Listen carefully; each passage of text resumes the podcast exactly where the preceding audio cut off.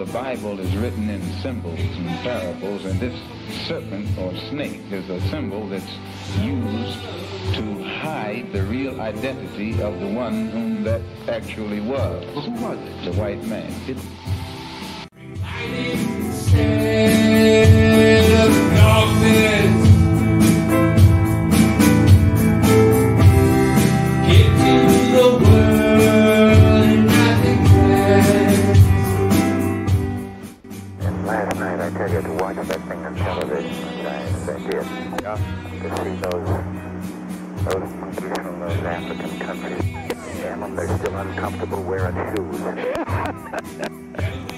Well, and then they, the tail wags the dog there, doesn't it? Yeah. The Tail wags the dog.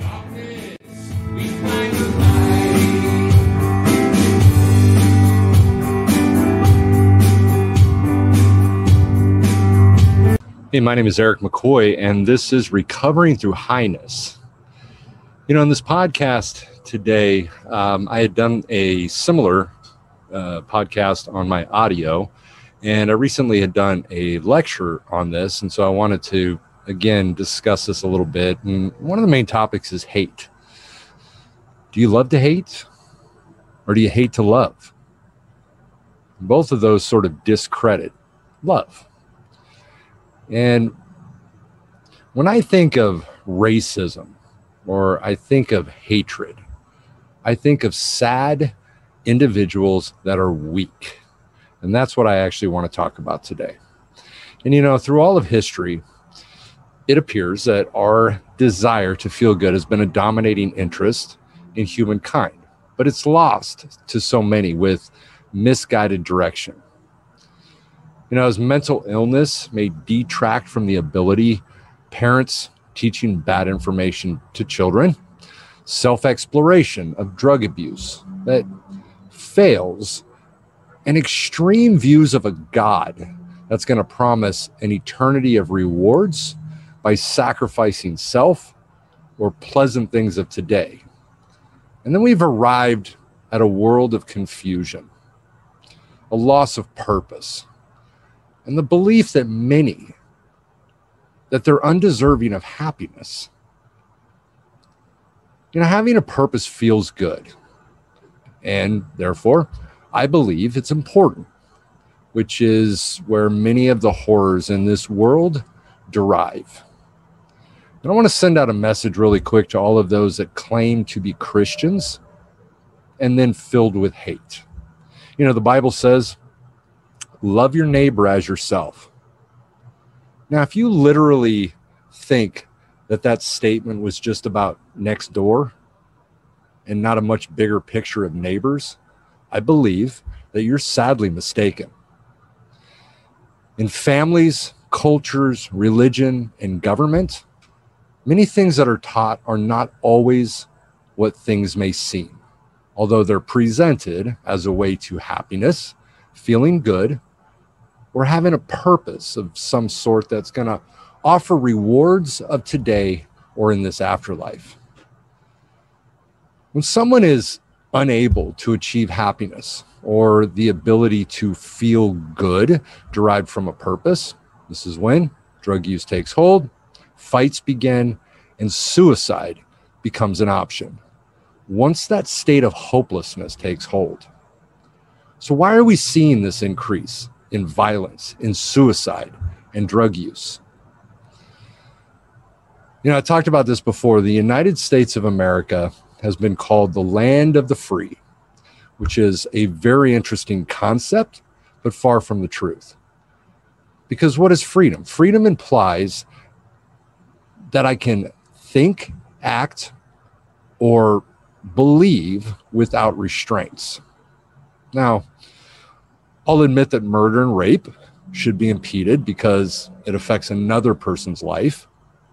But finding happiness and feeling good requires an ability to judge my own actions and not be coerced by other people's standards.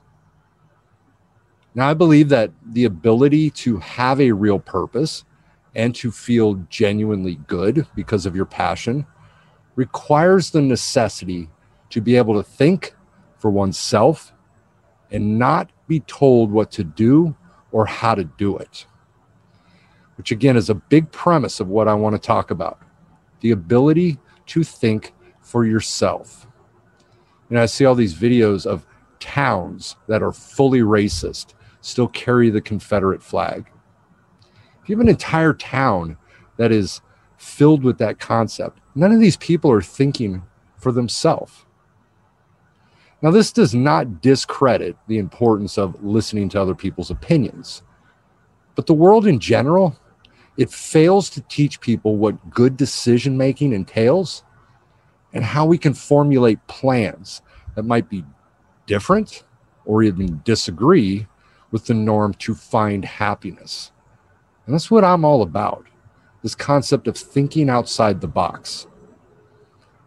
So when we explore the paths that others have tried to achieve a goal and only listen to another's direction, we can conclude that this road is leading to the wrong place if we choose, if it's not found within ourself. You know, an ideal world would be a place where I could hold beliefs, thoughts, values, and a code for myself without the judgment of others and to take personal responsibility. This world would be a place where control it came from within and it wasn't ruled by other people, religions, and standards for personal gain, which creates torment in those controlled and those controlling. People choose to use and have that ability in this land of the free. People choose to use despite any legal consequences or harm involved because they don't know how to think for themselves. People get arrested because the government does want to think for them. But this thinking by others, it fails to look at the big picture of what the problem really is. You know, as, as I was arrested many times, it wasn't the consequences of incarceration that kept me clean and sober, but it was instead my awareness that sought for what was ultimately very important. Drugs are not the problem. And all laws do is they create societal issues that become a blame game, which send our families and our friends to an early grave. There was no interest, desire, or pursuit of getting clean and sober until I decided for myself that this was the best thing for me.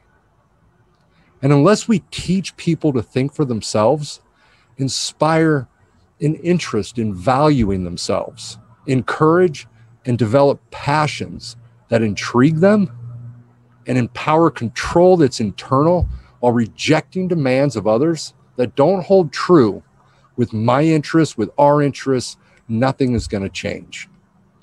No government wants this freedom in such a clear fashion because control is the foundation of authority. Our educational system teaches through minimization and forced curriculums designed to control thought and maintain control. Our criminal justice system enforces laws that take away the ability to think for themselves, as we're required to wear seatbelts, homeowners associations that you're required to join that can control how you conduct yourself or use your property. And of course, just say no are examples of a lack of encouragement to allow you to conclude what is best for you. You know, since much of the recovery community doesn't teach the principles of making good decisions for oneself, we can understand the vulnerability and the danger behind the power of not thinking for oneself. If I'm always with someone who can make good decisions or for me, never am presented with drugs or alcohol, and never have a desire to use drugs and alcohol, my sobriety is going to be safe.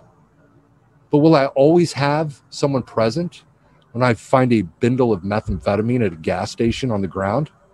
Will a thought a craving or a desire to use be eradicated from my existence? Not likely. With all my personal experience, clients that I've worked with, and my friends that are in recovery, the thought to use will periodically present itself. And for that moment, we're alone to decide our course of action. Think about it. Most of the racism and the hate, if you think about it, is a result of ignorant people who think through the minds of others as information is passed down through generations. Why do we describe people by the color of their skin? Why do we describe people as African Americans who have never stepped foot in Africa? Why do we define gay bars as such? While I've never defined a bar as a heterosexual bar. Why am I not referred to as a Swedish American since my mother's side of the family is from Sweden? Does it really matter if I'm white, black, or brown? You know, the answer to this lies in a separation, and racism is found in all nationalities. Why do people blame an entire race of people for slavery who've never owned a slave? Why do people hang a Confederate flag in the South who are not alive when the Confederacy existed? This can only exist by people who are ignorant and can't think for themselves especially when you consider that the South lost the war. Genuine power is the ability to hold true to our values, my morals, my passions without the need for others' approval. And it's to find a happiness and a freedom and a self respect that nobody can take away. Now, this can be used interchangeably with personal power. You can be an asset to the world. You can offer hope to the suffering. And you can share a value that seems to be lost to so many. Now, I'm not going to tell you what your passion is because this isn't my responsibility, but happiness, which is what we'll find through genuine power. And this is derived through actions of love, altruism, as I go out and help people, and responsibility as being a victim doesn't lend a place for freedom. Adolf Hitler, he held a sort of power that was only granted by his followers and would never have lasted if he couldn't sustain the numbers. Was he happy? Highly doubtful. And I apply this following this concept to all authoritarian figures who strive to control others, dictators, are never going to understand the beauty of genuine power as their authority, self respect, and their freedom is offered to them by fear, which is the greatest destroyer of happiness. Now, I've always held a strong stance on teaching people tangible, workable tools that are realistic and they're based on a common sense approach of control while using None of this made sense to me until I got clean and I realized that my enjoyment of life, my happiness, my security, and my emotional control, it far superseded any importance to money, material possessions, and approval of others. I don't care what people think about me. What you think of me has no impact uh, or influence on how I think of myself. Ignorance or lack of knowledge is prevalent in our society, and it's seen in all avenues of our culture. Listen to this. What is least important appears to be what is sought out the most, and the highest value is cast aside for something that we have no control of. You know, I feel sad for bullies, individuals who file frivolous lawsuits, criminals, and those who seek revenge on people for acts committed in retaliation.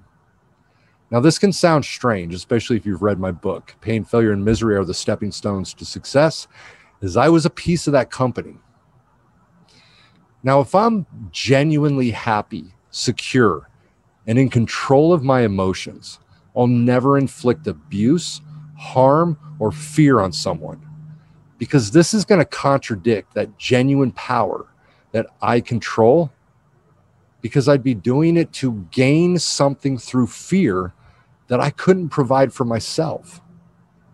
Bullies attempt to seem powerful, but they're damaged people or kids that can't sustain a positive view of themselves without the approval or control of another person. You know, one example of how people relinquish their personal power is when an individual in recovery decides to have a drink on an airplane because he or she is alone and nobody's going to know. Nobody else will know is when you give that personal power away because you're saying that you care more about what other people think than how you think about yourself. If you ever do something shortly after that commonly used thought, then you violated a standard that you've set for yourself. Otherwise, it wouldn't matter if people knew. Personal power is going to be my greatest advocate at that moment because then I'm going to hold true to my values, my morals, and my passions without the need for others' approval. And then I'm going to find happiness, freedom, and a self respect that nobody can take away. I'm not clean and sober today for anybody else because I do this for me. I'm clean and sober today because of the care and the love that I have for myself, which I control. Now, I use my friends, family, and coworkers for support sometimes, but I'm the one who's going to make the decision and do what I think is best for me. Now, those who commit crimes have no integrity and lack of confidence and self respect that eliminates any possibility for that genuine power. You know, when I was involved in the criminal activity that I've discussed in my book, I wasn't genuine. I wasn't real or authentic to myself. I lived in a world that wasn't controlled by me, but it was instead by fear. Those involved in such activities will deny this. But ignorance, loss of respect, loss of self love, and lack of confidence breed criminal activities. Because I'd not risk incarceration for stealing something if I was confident in my ability to sustain a job that would provide the income to purchase that item. Thinking for myself is exactly what it says, and it doesn't include thinking for others. I can appreciate other people's views, I can disagree with them, and I can work to change things without an emotional response that will allow me to be more productive. Thinking for myself entails a non judgmental view of the world as I lose interest in changing other people's beliefs and hold true to my own. You'll not change my stance on things. So, why do I think that I can change yours?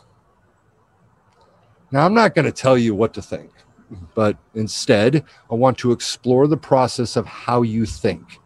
Since our basic desire is to feel good and to be happy, we must think in terms of that personal power that we've discussed.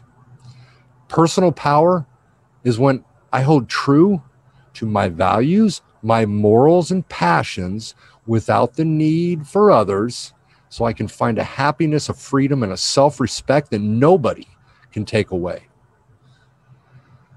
You know, after I've determined who I am, I'll make decisions that are based on the standards that I set for myself. I set aside everything that I was taught by my parents, my teachers, and my friends, giving me an opportunity to educate myself on my needs, my desires, passions, and interests. Early in recovery, some need to, to have their hand held, as cravings, withdrawal, and emotional pain can be debilitating.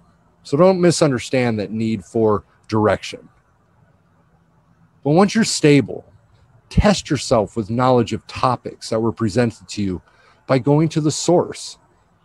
You know, how many times have you been told negative information about someone and shared that story with someone else without researching the validity of the gossip and confirming the truth? If I'd learned this concept and practiced it when I was a teenager, things might have been different, but maybe not. Some are going to feel that it will be different for them and follow the same route that I did, leading to many wasted years. The following story, and I want to tell you this really quick, is an example of thinking for yourself regarding drugs, as I want to show people a different way of thinking through personal power. So, in high school and even in junior high at times, drugs will be offered as something cool, told how good it feels, and how this substance is going to make you happy. Now, from those statements just described on an outwardly view, sounds good. And it doesn't seem to have a negative outlook, right? Who doesn't want to be cool? Who doesn't want to feel good? And who doesn't want to be happy? If I were to take these statements as face value and think through the mind of the individual that was presenting that to me, who's not going to try it? If I were able to transfer my experience to you, which I really wish I could, and show you how to think with personal power in mind, you would understand that it may not be what it seems. So when I explore my values and morals with drug use, nothing will remain in line and it will destroy my self respect. Drugs will destroy your ability to experience happiness as things become less enjoyable over time and dependence does not feel good adaptation level theory. So when I do something for an extended period of time, like drugs, my body is going to adapt to where I will no longer get pleasure from it. So if you were to research the physiological effects and how substances destroy your neurons, that feeling happy and feeling good, it can be lost forever. So when you put something like a drug in your body, your body will change to function as well as it can with what it has. So this change that occurs is not a good thing.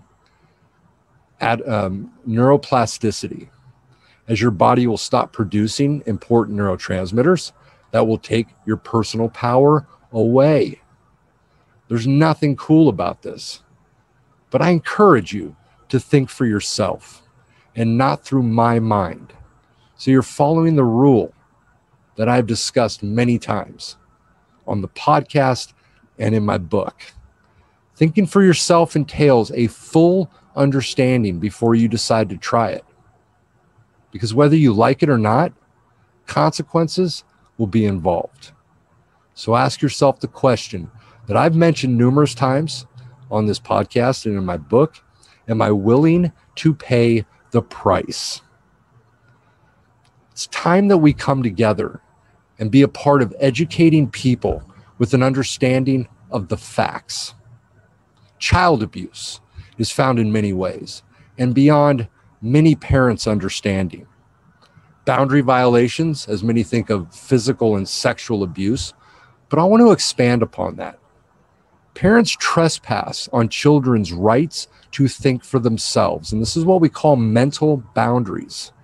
They violate children's rights to make their own decisions, volitional boundaries, to interpret and to act upon their own conscience, moral boundaries, and to experience and express their innate spirituality, creativity, and quest for meaning and value this is what we call spiritual boundaries.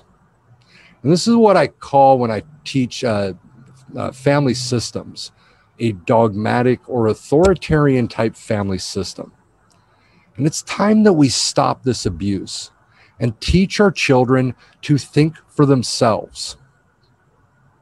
It's time that we look at this hate that's out there. And it's time that people start thinking for themselves and not through the minds of the parents, the grandparents, the, the friends who promote ideas that maybe you truly don't believe in. I want to finish with this. Listen to this guy. We all bleed the same blood. Everybody treat each other with respect. I don't care where you're from and where you came up and where you grew up. Thank treat you. each other right. We're all humans. Thank you, man. I really appreciate that. Thank you so much. Thank you.